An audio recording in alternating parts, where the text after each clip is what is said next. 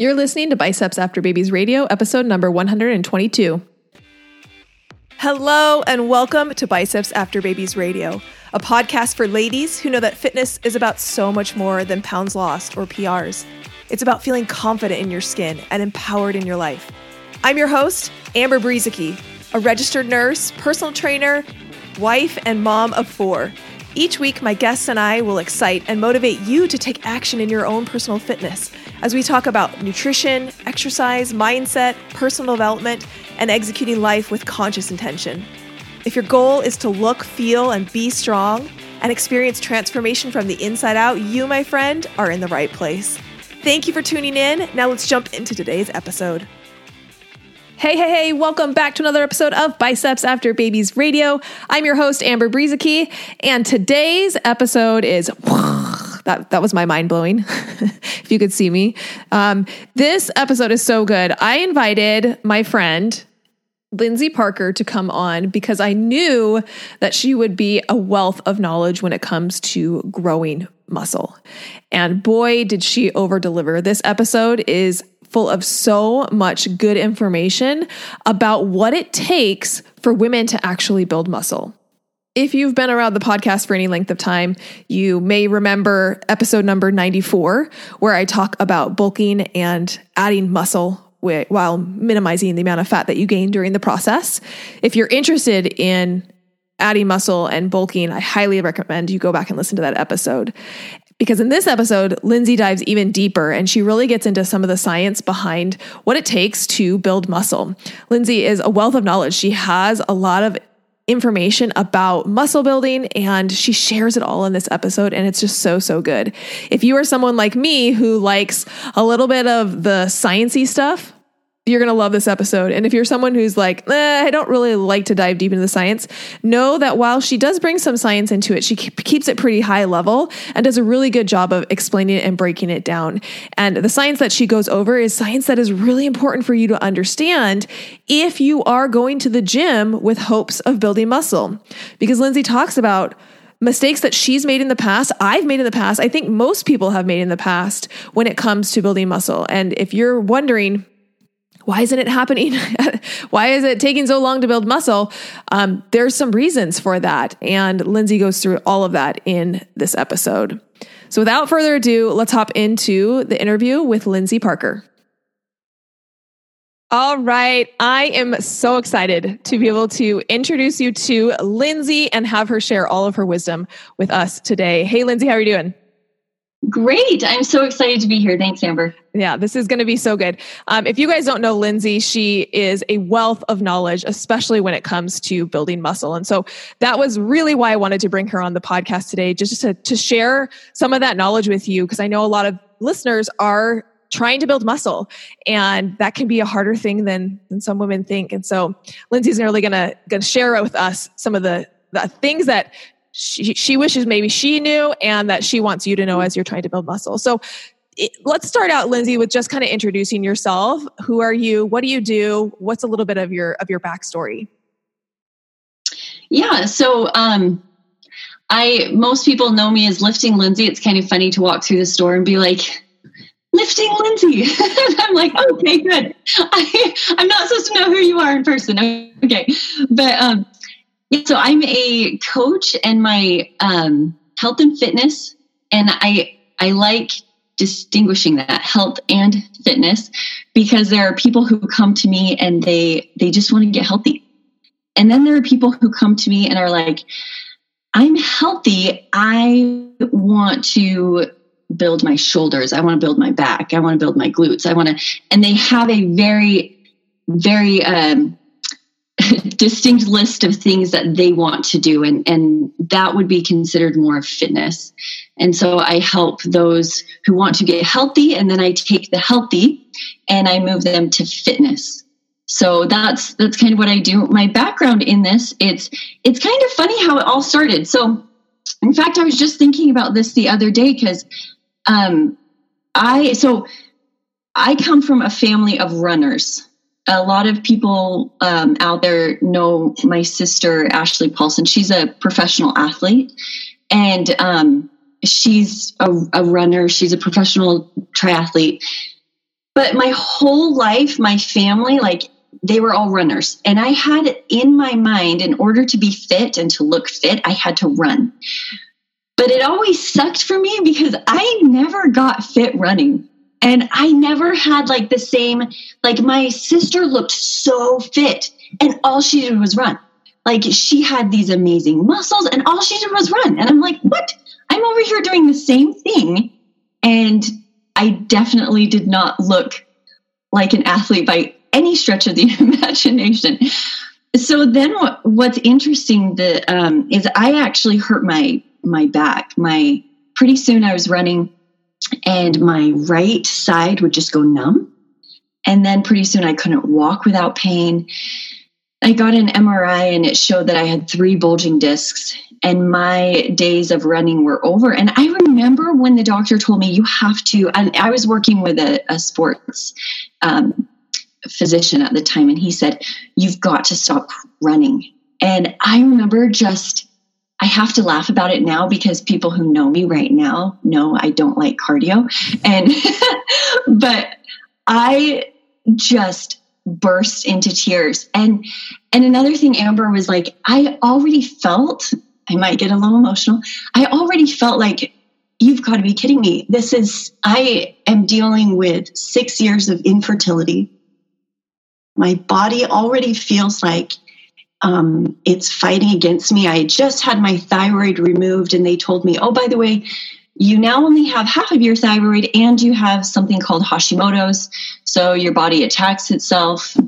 And I'm like, great. Okay. Yeah. So I felt so broken. And so, on top of that, for my doctor to tell me like okay you got to stop running and i'm like you are literally taking away the only thing that i have right now and you are just adding on another place where i just felt so broken and so um, i struggled with that but i went through almost a year of working with him and i, I feel bad saying this but i feel like he actually made things worse mm. so i finally stopped like i couldn't sleep without pain um, I just felt like I need to stop. I just need to stop everything. So I stopped and um, by this point we had adopted and then we were given an opportunity to do a free in vitro and we had already had three failed in vitros and so i took it right you can't say no to a free in vitro yeah, so right?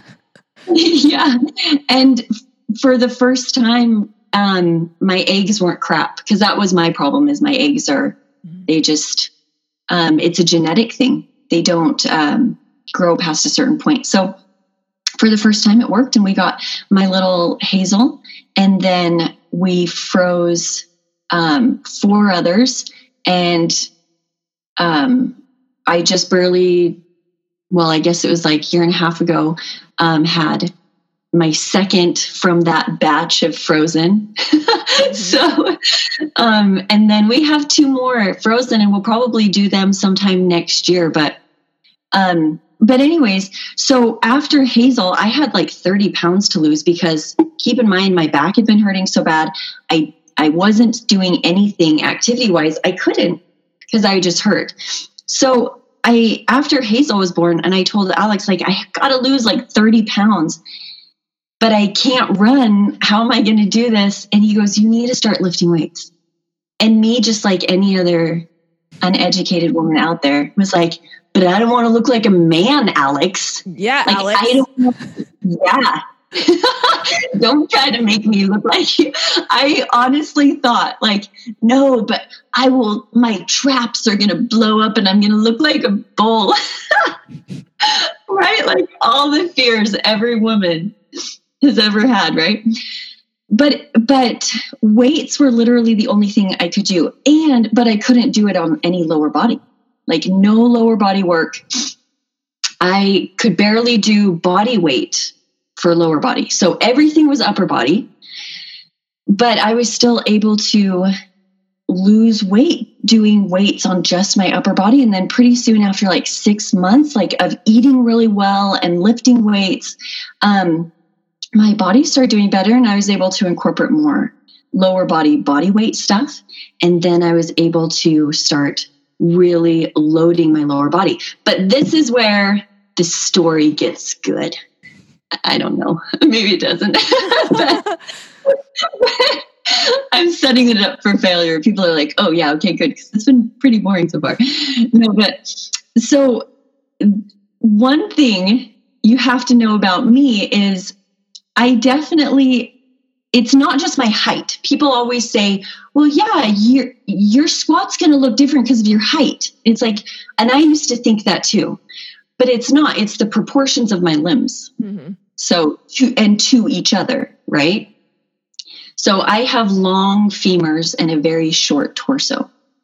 So my and, and then you add on top of that no ankle mobility, limitations at my hip, and um, you're going to get a pretty interesting looking squat.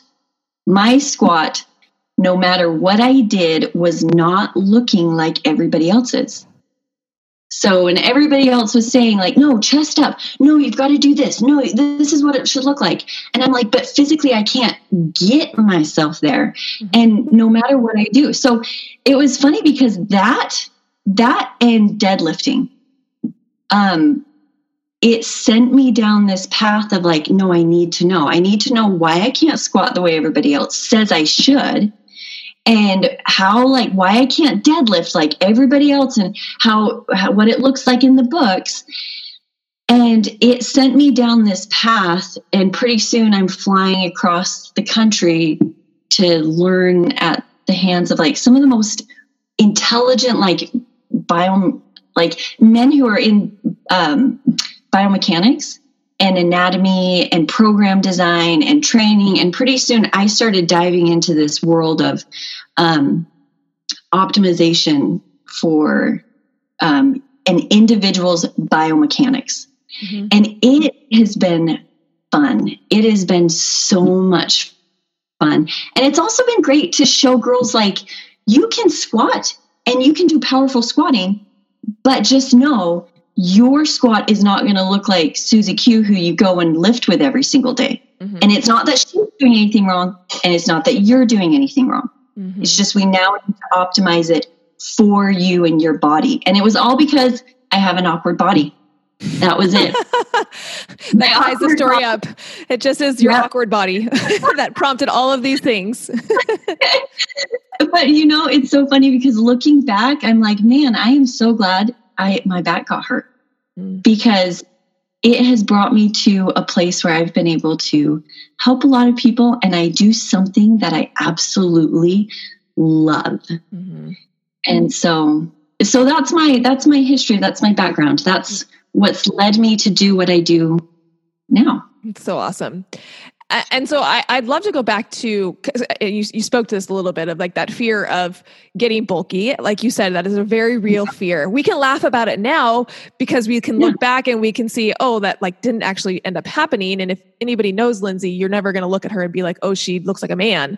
Uh, so we can laugh at that now, but that's a very real fear for a lot of women that that they're going to get to that place. Um, and so. And so, what took you from, you know, having that fear, doing it anyway, um, and then getting excited? Like, kind of what was that tipping point for you as you as you just were braving into this new world that you didn't know much about? Um. Okay. So what happened was I lost the thirty pounds, and then my focus had to shift because I lost the weight, but I still looked like I was a 12 year old. No, no, no. A 12 year old boy probably had more muscle mass than I did. Um, I like, if you've ever seen my like before um, picture where I had just lost 30 pounds after this pregnancy, um, it's very apparent that genetically, I just don't have very much muscle mass. Mm. So I have sisters who do not have the same body type as me by any means. Um, they lose weight, and I'm so glad we're talking about this because, man, this needs to be talked about more in the fitness industry, um, and it it needs to be talked about more by a lot of uh, influencers, fitness influencers that we see out there. But I think a lot of times it's not discussed because people actually don't realize this. But anyway, let me let me get back to what I was saying. Um, so I was just kind of like skin and bones at that. And I was like, well, this isn't what I wanted. I wanted to look fit. I, it's great that I lost the weight, but you cannot lift weights and get a taste of feeling stronger and not just, well, in my opinion, you can't just get addicted to that, right? I think you know what that feels like. Mm. That just like, oh, it feels good to be strong. Yeah. And for the first your life, okay, another thing you have to know when me and Alex first got married, my husband has always been really into weightlifting and he's mm. done like competitions and everything and he's always done pretty well. He's natural and he's done really well.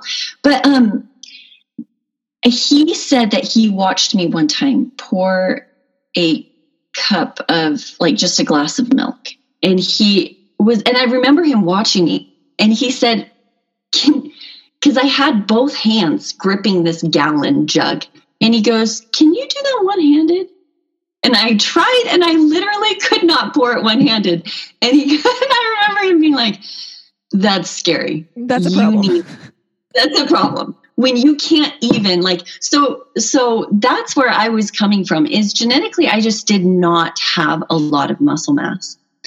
And so i i leaned out. I just felt like i looked skinny and that's great if that's what somebody wants but that's not what i wanted because i was feeling strong and i wanted to look as strong as i was feeling mm-hmm.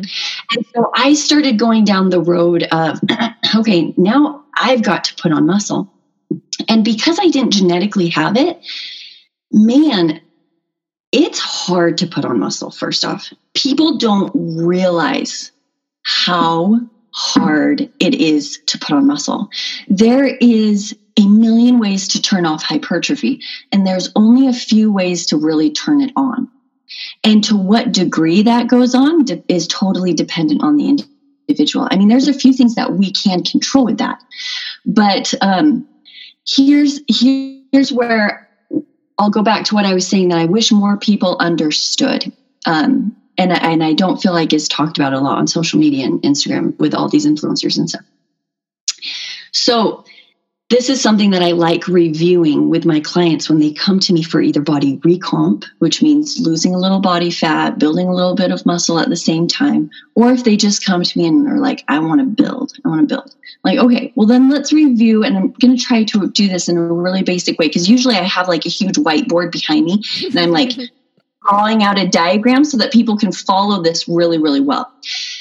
But let me explain something that I think is so, so important for people to understand. So, there are really three different types or mechanisms of hypertrophy. But I'm only going to talk about two because I think that these are the two that will drive this point home. Yeah. And can you, for the listeners, just make sure you define what hypertrophy is? So if someone's listening, they, don't know that word. Oh, yeah, yeah, yeah. That, that's a great point. So hyper, and this is also very, very important because hypertrophy is the definition of it is oftentimes misunderstood as well. So hypertrophy is actually the like enlarging of the muscle. Now notice how I, I didn't say it's growing more muscle. I said it's enlarging the muscle. So you have these two different types of mechanisms. One is um, myofibular, which is going to be actual new contractile tissue. Okay. That is new muscle tissue. Then you have sarcoplasmic. Now, this is when things get fun. I love talking about. I love talking about sarcoplasmic, like little sciencey. oh my gosh, this is so sad. The types of things I get excited about. Wow, if you would have told me ten years ago, Lindsay, in 10 years you, you will you will get excited about sarcoplasmic hypertrophy and you will take pictures of yourself flexing in front of a mirror and post them for the world to see. I would have been like you're insane. Get out of here.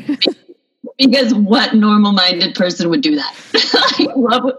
Who would do such an outrageous thing? Okay so anyways sarcoplasmic now, this is so important to understand. So, sarcoplasmic is merely the enlarging of the cell. So, that can happen. Uh, if have you ever noticed when you when you train and you do, um, depending on the type of training you do, you'll see more or less of this, but you'll get a pump, right? Mm-hmm. So sarcoplasmic more or less is this this pump. It's pulling in nutrients into the cells. So it's pulling in enzymes, glucose, water, nutrients. It's all going into the cells. So that can make somebody appear like they've put on a lot of muscle when actually they haven't. It's just they go from not using that muscle to now they go into the gym, they use the muscle, and they start pulling in a lot of nutrients, and their muscles start looking fuller. And um, so, what happens is people will genetically have a great muscle base. They'll lose weight, they'll cut body fat down, they'll get sarcoplasmic hypertrophy, and people will be like, wow, you put on so much muscle. Now, did they really put on muscle? Or did they just drop body fat? So now we can see the muscle that was genetically there, and they've used sarcoplasmic hypertrophy to just kind of fill the muscle up. Mm-hmm. I mean, I know some people who will go into the gym and literally do like all of these like glute kickbacks because they're going to feel a pump in their glutes and they're like, wow, my glutes are growing. And then they're disappointed that a few days later it goes back down. So their glutes actually aren't growing. They're just experiencing this like pump, right? So, and sarcoplasmic, it's the same thing when somebody goes on vacation.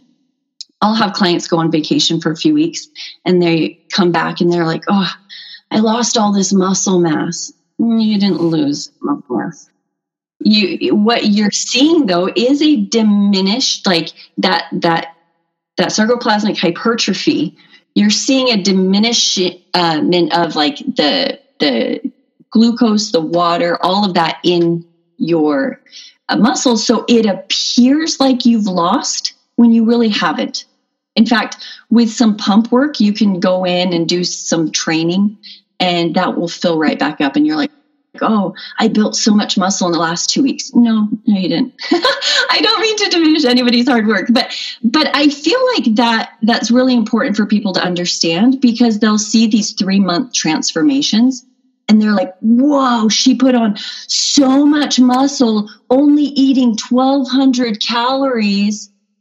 So this leads us into a big problem out there with girls in building is they think well my my favorite fitness influencer she was only eating 1200 calories and she put on so much muscle.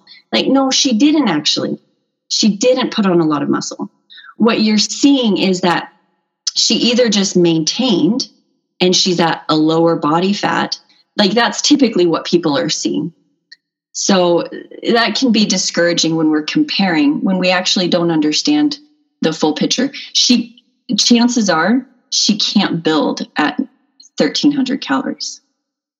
Yes, and I think it's so important to to reiterate because you like building like you said at the very beginning building is hard it like you have to be intentional about it and i think that's something that so many women don't understand is they think it's like they're going to sneeze and like accidentally get some delts uh and yeah. it's just not it's just not how it happens. And so I think it's so important that you're like bringing this to light and this idea of comparison because I feel like, yeah, social media, especially Instagram, is such a visual platform, mm-hmm. really brings this kind of stuff out. And women are given a, a, a misunderstanding of the process that it, it takes to to build muscle. Oh, totally, totally. And they'll start talking about like these these um, people who may already have good genetics are talking about like oh i'm going to do a mini build and so they do it with this fear because like you said building you have to be intentional to build you need a few things okay you you need i compare it to building a house you may have the workers and you but you can send them to that lot as much as you want and they can't build anything if they don't have building supplies.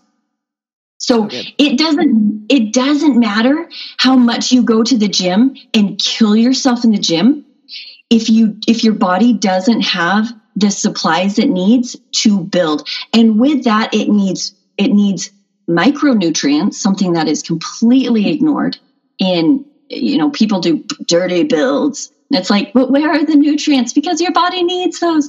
Um, and then you also need enough you need enough protein for recovery. You need enough fats for just uh, cellular health, hormonal health, and then you need enough carbs to really be the builders and driving that um, that the type of hypertrophy that we ultimately really want, which is the new contractile tissue. Mm-hmm. So you need the work, yes. But here's the thing a lot of girls know how to go in and kill themselves for an hour. That's typically not, well, and there's problems with that too that we'll talk about in a second. But getting to the gym and lifting weights is typically not the hard part. The hard part is you've got to make sure that you're getting the supplies to build. And this is where a lot of girls are like, oh, but I don't want to feel fluffy. And I'm like, well, you've got, yeah, I'm sorry. Like, embrace the fluff. You got to build. Oh, but, but my favorite Instagrammer told me that I could do a lean build and it's only four weeks. And, and, and I'm like, that's great. That's great. And you can, well, maybe not great, but you can build that way, but it's not optimal and it's very slow. Mm-hmm. So I guess it just depends on what you're going for. I've been in this game so long that um, I I've done all of the bad, stupid things. I've done them all. I've done the the standing on a Bosu ball and doing bicep curls.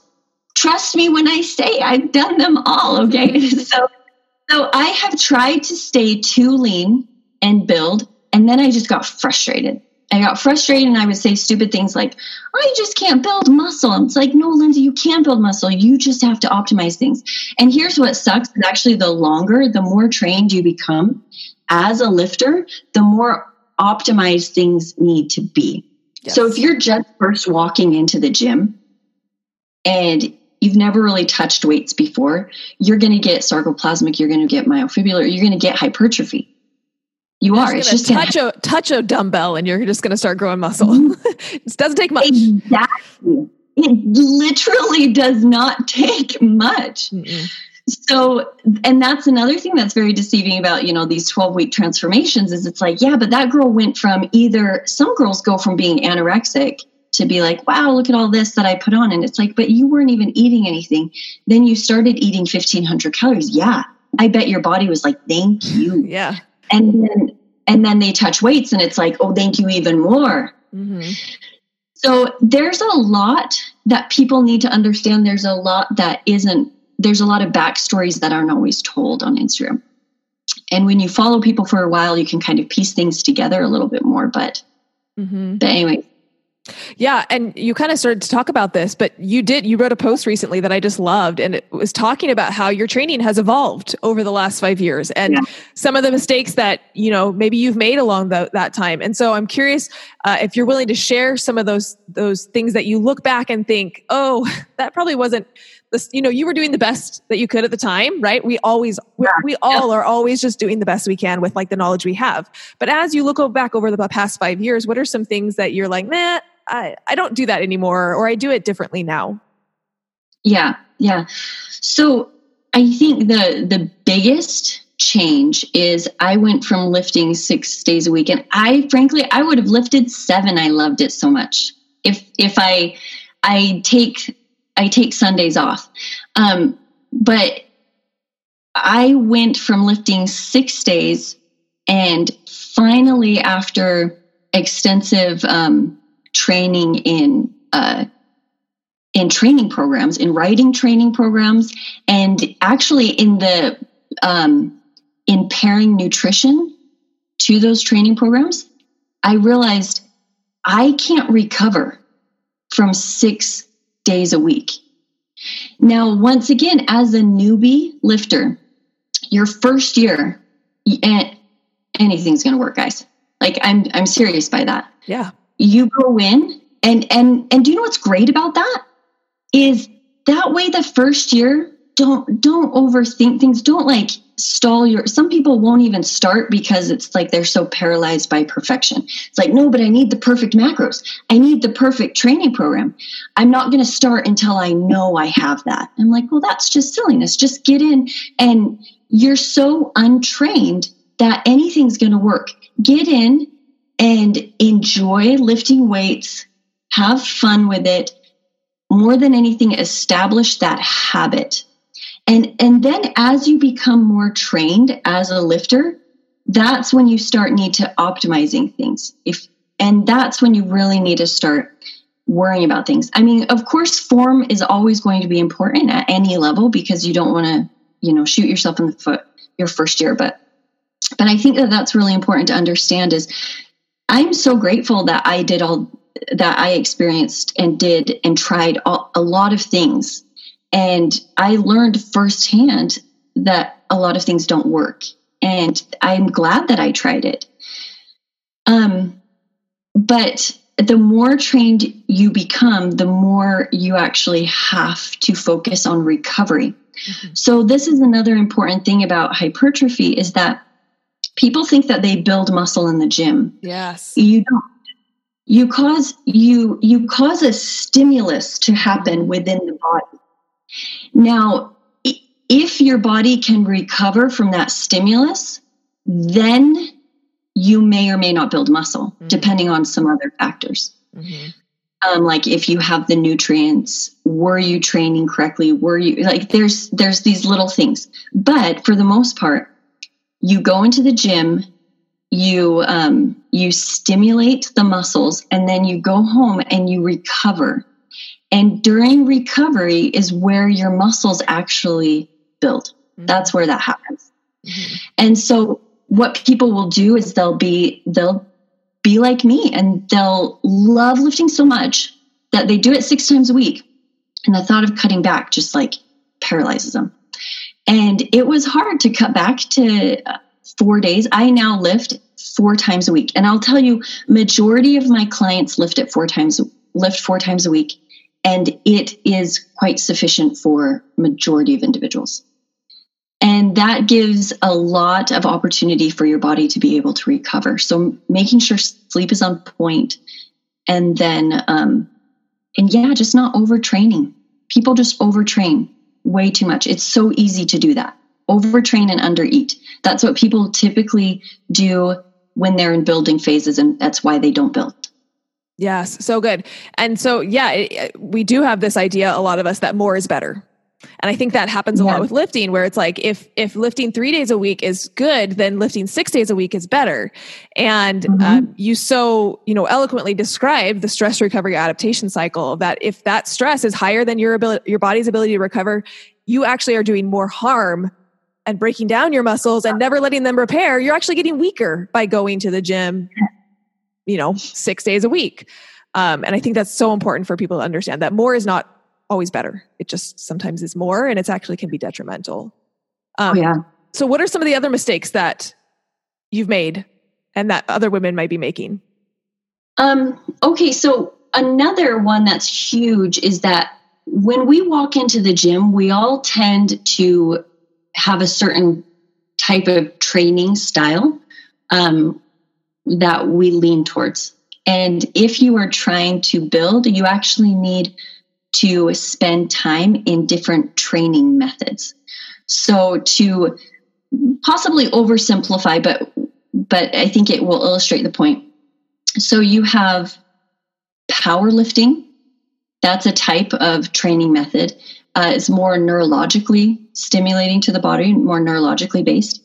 And then you have hypertrophy, which is it that tends to be, you know, the um, four to six sets, 10 to 12 reps, 45 second breaks in between to 60 seconds. I mean, it can depend depending on what type of training you're doing. But within hypertrophy, you're looking at more of like mechanical damage, trauma, tension. Then you have metabolic, and that's kind of where a lot of girls live. And I call that kind of like the bouncy, bouncy, the bouncy, bouncy stuff. They'll go in there and like, you know what I'm saying? Yeah. And I'm, I'm cool with that. That's fun. I get it.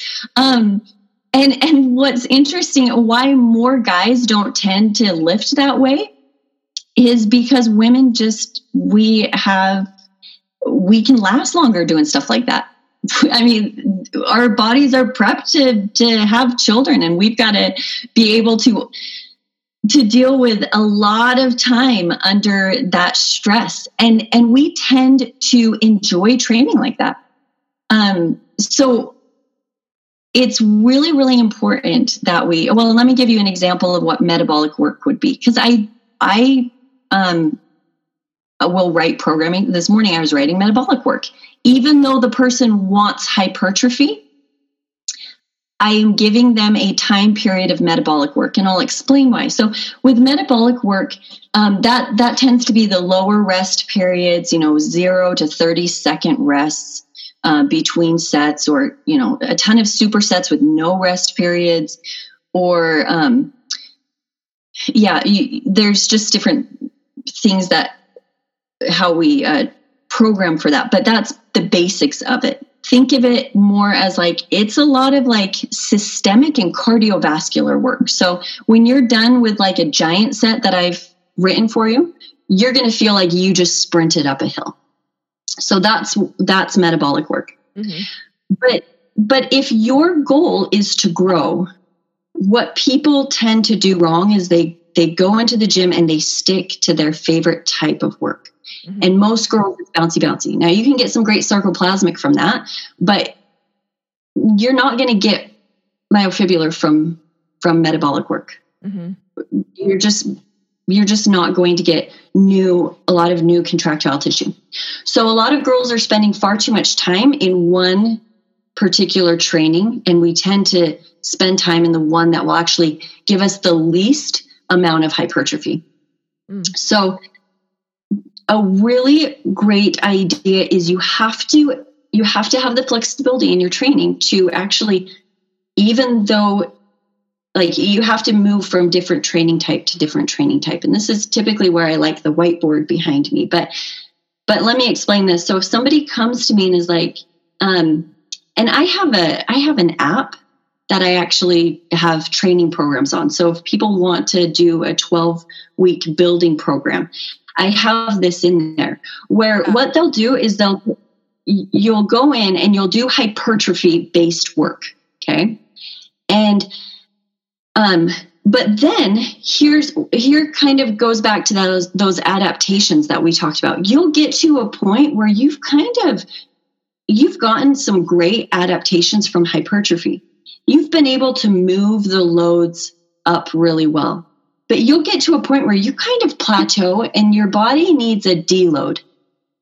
Now, deloading is a great way for people to kind of you know you you've hit your threshold of what you can get from that training. So you need to take a step back. So that's what they refer to as a deload. And come to find out like a lot of times people will use deloads and they'll say, okay, so I'm going to do a deload. So for the next week or two, I'm going to go into the gym and I'm just going to cut my weights in half and I'm just going to kind of go through the motions. I mean, this is my deload. Okay, if you're somebody like me who I love to train and I love to train hard, do you think I'm going to want to take a deload if that's what a deload looks like? No, like, not at all. No, nobody, I can't write a deload like that. That is the lamest thing in the world. Nobody will want to do that. But but fortunately, there's actually a far more optimal way. So within hypertrophy, you've developed some adaptations. And let's say you need to take a deload. And so I start writing a neurological or a powerlifting training program for you. So you you're not lifting half the weight. You're now pushing the weight even more. You are going in there, you're working just as hard as you were for the hypertrophy, but now you're doing it in a powerlifting way. So, this is the beauty of it. You have stepped away from the stimulus that you've tapped out on, that hypertrophy stimulus. And you've you're now stepping into another type of stimulus. So you are deloading from hypertrophy. But the great thing about it is now you're stepping into powerlifting. Well, powerlifting over the next three to four weeks, however long we have a uh, maybe two to three weeks, do this deload, you are going to become stronger and more neurologically efficient. You on command will be able to actually recruit more muscle fibers like that because that's the type of training that you did in neurological. That's what your body learned. Now take those adaptations and step them back into hypertrophy. What do you think is going to happen? Your hypertrophy. Bust through your plateau. Thank you. Your hypertrophy training is going, your deload wasn't some lame half-hearted workout. Your deload now potentiated a greater hypertrophy program the next time around, therefore greater muscle gains. So this is where I could nerd out for hours is you have to so takeaways from all of that. If that's too much information, I'm sorry. But takeaways from all of that is you have to be able to move around from training to training method. And training method is going to give your body additional adaptations. Those adaptations moved into another training method will actually increase your performance. So, powerlifters who spend too much time powerlifting and not time in metabolic work, they're, they're going to go out cardiovascularly before their muscles go out. So, there's great benefits of no matter the goal, bounce around, bounce around and train do all sorts of training. It keeps things interesting and fun too. Yeah, for sure. Uh, so good. Yeah, I'm so glad that you talked about that. Um, I think it's something that not a lot of people understand, and so um, I and I love anybody who says the word potentiate. So you're my kind of person when you use potentiate in a sentence. yes. yes. Um, will you spend just a little bit of time speaking to? Because I know that you've talked about this. Um, in in your account and we talked about it together um, will you spend a little bit of time about talking about this mistake of trying to stay too lean while building um, because I think this is a, a big one, and we kind of touched on it a little bit earlier in the in the episode. But I really want to uh, hammer home some of the maybe the things that you've learned about trying to stay too lean, and what does that mean? Yeah. So, um, hormonally, your body does require, um, and this will this will totally change on the person. There are some people who actually can, girls who can build at like 19, 18% body fat. Um, they tend to be, we tend to see that far less. And, and what sucks about it is girls are getting information from guys. Well, that's fine as long as they're telling the full story. But guys can build at a far leaner, like 12% body fat. They can have this perfect beach body and they're building. Okay. That's what their build looks like to them. And that's great. And it works great for guys. So then you have this whole um, generation of girls who are trying to do it too. And you can't. You can't do it. And what sucks about it is um, I I don't mean to come across harsh about um, about influencers because I think it comes from a really, really good place and they're really, really excited about their own fitness. And, and many of them are just sharing what works for them. And, and heaven knows I was one of those people who I was trying to stay too lean and I was saying, Oh, I'm gonna, I'm 16% body fat right now and I'm gonna try to, I'm gonna do a mini build. And, you know, the Lindsay of today would would tell the Lindsay of three years ago, well, that's stupid. Don't do that, please. and please don't tell other girls that it works. Okay. like Lindsay, please don't do it. So I've grown a lot as a coach and I'm so grateful for that. You know, if you can't say six, oh my gosh, a year ago I taught this and this and this, and hey guys, I'm wrong. Mm-hmm. I found out that I'm wrong. Then you're not learning. You're staying stagnant and the industry will move on and you'll keep giving you'll give advice that people have moved past that. And now you're no longer helping people. So anyway so i've made these mistakes but you know 16% body fat and i'm like i'm going to do a mini build. And um and i'm going to slowly increase my calories right? Because i don't want to put on an ounce of body fat while i build muscle. Mm-hmm. and if the scale goes up i may flip out a little bit, right? So I always think it's funny when girls are like, I'm going to do this mini build and they, um, you know, for four to six weeks, they slowly reverse their calories. And as soon as their calories are at maintenance, they're like, okay, my build's over, going back into a cut. And I'm like, wait, what? Your build hasn't begun yet. it hasn't begun. So it's really, really, really hard because, or sometimes, or sometimes I'll see this where I'll see somebody who they, you know, reverse up and they're like, I'm doing a build, and maybe they do build up their calories to like two, like 200, 300 over their maintenance and their maintenance calories, and they, they build for four weeks and then they go right back into a cut. And they talk about that as if that's optimal. And there's two things that we have to recognize when we talk about fitness. One, we have to think about the mind of the individual.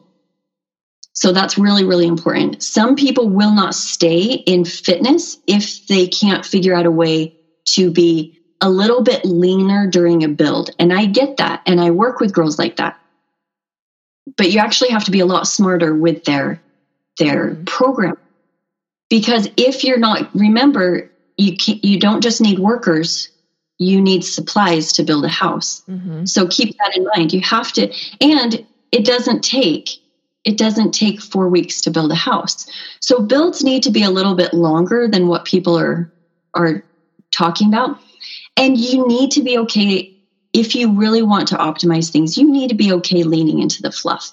Mm-hmm. That and sometimes sometimes our mind plays tricks on us and we yes. think we are so incredibly fluffy. I'm so fat. And it's like, please don't post that because somebody out there is going to be like, You're my dream body. Mm-hmm. Oh my gosh, I would love to look like you. And you're over there, I'm so fluffy. And it's like, I would I would die to be your fluffy, right? Mm-hmm. So I think that we need to be careful. But but when I deal with clients, there are some who can, we can jump into a fun build and they can lean into it and they don't care. They're all about at that point feeling strong and hitting new PRs and they feel great. And they know that they'll after they build that in a year, um, that will cut the calories back down and they'll be super lean again and, and they'll i find that those people um, are happier because food doesn't control them as much fluff doesn't control them as much they fall in love with the process and they have a really good healthy relationship with food a lot of times people who try to stay too lean man they're like weighing lettuce leaves and celery sticks and and it's not good for their mind. So you really have to ask yourself like do I need a break from tracking? Do I need a break from tracking? It's not you can't always track and how's my mind doing? How is my relationship with food doing? And um, maybe go into a build and just eat and eat and eat because a lot of times it can help solve those psychological problems and issues that we have in the mind with tracking too much. So good. Such, such good advice. Oh, I've, I've loved this. Um, a couple of, of ending questions. This first one I'm curious about, and I'm just asking it because I'm curious. What is your favorite lift? If you had to like just pick one lift, what's your favorite? Okay, so uh, I well, I can say deadlift because that includes an RDL, right? Deadlift. Sure, sure. Under the umbrella um, deadlift. under the umbrella, yes. So I just barely, I just barely um, hit 205 on my RDL. And that was so fun. That was so fun. And that was another thing I just want to touch on really quickly that I see girls do when they're trying to build is that they don't increase the weights like they should and mentally they'll hold themselves back strength wise. Mm-hmm. And a lot of times they do it because they see, well, the girl that I follow and she has an incredible butt and she's doing RDLs with 20 pounds in both hands. Okay, that's a great example of somebody who did not build that butt. That was a beautiful gift from God, and I hope she thanks him every day for that. But that was that was um you have to push the weight. It's like I'm over here trying to build my glutes. I'm doing 200 pound RDLs, not 40. Like you have to be able to push the weight and not be scared of being bulky. A lot of girls will come to me and be like, "Oh, I don't need to do leg work. I already have really big legs and I'm afraid to make that them bigger." In fact, they'll tell me, "I don't want to do any leg work because if I do leg work, in like a day or two, it's like, bam, they've already built tons of muscle and they've already are like exploding out of my pants kind of thing. Now, remember what we talked about earlier sarcoplasmic hypertrophy, guys. That's what you're experiencing. So you have a little bit of water retention, glycogen levels have gone up probably. So that's more or less what you're looking at. And a lot of these girls will go through a fat loss phase and then all of a sudden they're like, oh, where'd my butt go? Like, what? Where'd my legs go? Oh, maybe I should have been doing. I'm like, I know. That's why I've been trying to sneak stuff in on you because because um, that wasn't muscle you were seeing. So a lot of times we have just um, we don't even know sometimes, even though we live in our own bodies, what's underneath. So but pushing up pushing up the weight is so important but i do love deadlifts the day before um, Link was born, I did like a 225 pound deadlift. It was so fun to be like, I am about to like go into labor. Well, I didn't know I was about to go into labor, but it was just so fun. Like I knew it was the last week of my pregnancy and I would never suggest anyone going from not lifting weights to doing that their last week of pregnancy, but it was fun to be able to see like pregnancy does not hold you back and you can still do some fun stuff. Now, with pregnancy, I only trained three times a week because my body literally couldn't recover from anything more. Mm-hmm. And sometimes I pulled it back to two times a week. But those, anyways, those are my my favorite lifts. And I love it. Love them. And what are some of your current health and fitness goals? What are you working on right now?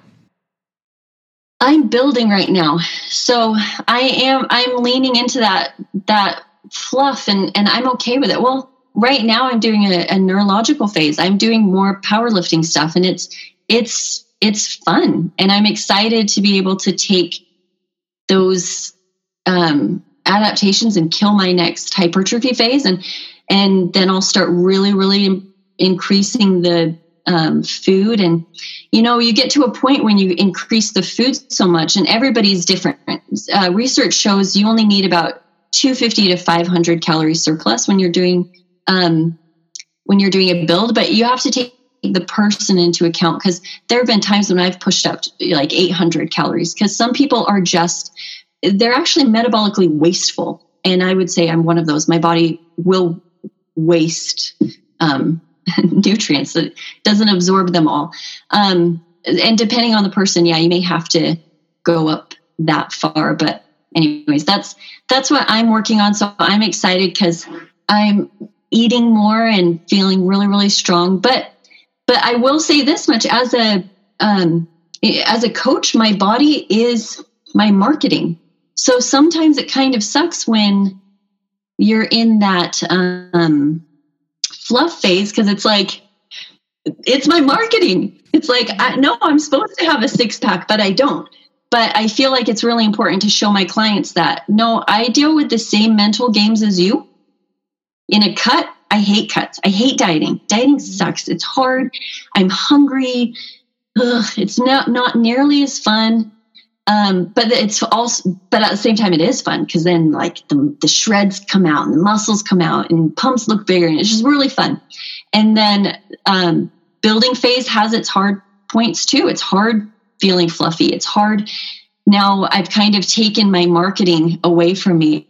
My husband says it's like it's like girls who when they're like teenagers go through homely phases like they have to develop a personality, right? so it's like it's like that phase of I'm feeling fluffy. I've got to show people I know what I'm talking about more through not the way I look, because right now, you know, I don't have the abs, I don't have the definition.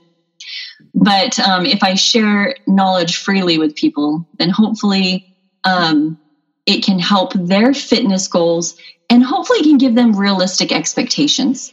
That's ultimately when we line up our expectations um, to our efforts, that's where that's where we'll find happiness in this game. So good. Awesome. Well, this has been so good. Love to talk to somebody who is so science minded. It just it makes me so excited. And you shared so much good information for uh, the listeners for women who are trying to build muscle. So thank you so much for your time. If someone wants to come and hang out with you, get coached by you, where do they find you?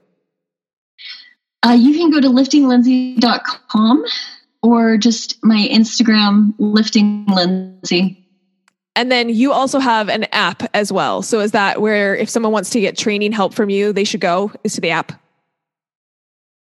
Yeah, and you can get that at liftinglindsay.com. And then next year we are going to be starting boot camps. We haven't yet announced the exact dates on those, but I keep my one-on-one clientele pretty um, pretty small just to make sure that they get the one-on-one help that they need. Because they they do things like they send in form videos and i double check those make sure that they're on point. And then um, i do like personalized it is a program like specific to their body and goals. And so i have to keep those low. So in order to help more people we decided okay let's do an app and let's do boot camps and then every other week you'll check in with your nutrition that I've given you and you'll be using the apps for your goals. So hopefully that way we can help more people. And the app, I think the most important thing to me is that somebody is educated along the process.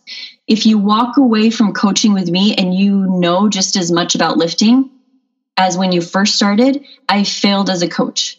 Mm-hmm. So with the app, that's a huge part where it goes through and it breaks down like if like how people should squat for their body. So I walk people through squats, through deadlifts, because majority of people for their goal have to be doing elevated deadlifts so that they stay in their hips active range. I mean, there's a, an educational piece of the app that for me that's very, very important that I share with girls. So yeah, and you can you can see from listening to Lindsay that she's very knowledgeable on this subject and I love that that's a big part of what you do is just teaching women about the process and not just giving them stuff but actually giving them like you said letting them leave you understanding more about the process. That's one of the things that I really love about you. So thank you so much for coming on. Thank you for educating us. And we will link up all of that stuff in the show notes.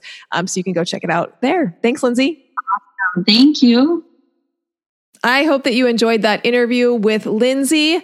She knows her stuff. Girlfriend knows her stuff. And I knew when I asked her to come on the podcast that she would deliver. And boy did she deliver. I'm I'm so thankful that she was willing to come on and just teach and share because this is important stuff, especially if you're trying to build muscle. And I mean, who doesn't want to be building some muscle? I think I think more women building muscle makes this world a better place. That wraps up this episode of Biceps After Babies Radio. I'm Amber. Now go out and be strong because remember, my friend, you can do anything. Hold up, sister friend. Do you love Biceps After Babies Radio? If so, the best way to say thank you is to subscribe to the podcast and leave a review on iTunes. I know every podcaster wants you to leave a review, but it's because those reviews help the podcast to reach more people. And I do truly want to know what you think. If this particular episode resonated with you, will you also please share it? Either send the link to someone who would find it valuable or take a screenshot and post it to your social media and tell your friends and family why they should listen. Make sure you tag me at biceps.after.babies so I can hear your feedback and give you a little love. And you know, if you aren't already following me on Instagram or Facebook, that's the perfect time to hit that follow button. Thank you for being here and listening to Biceps After Babies Radio.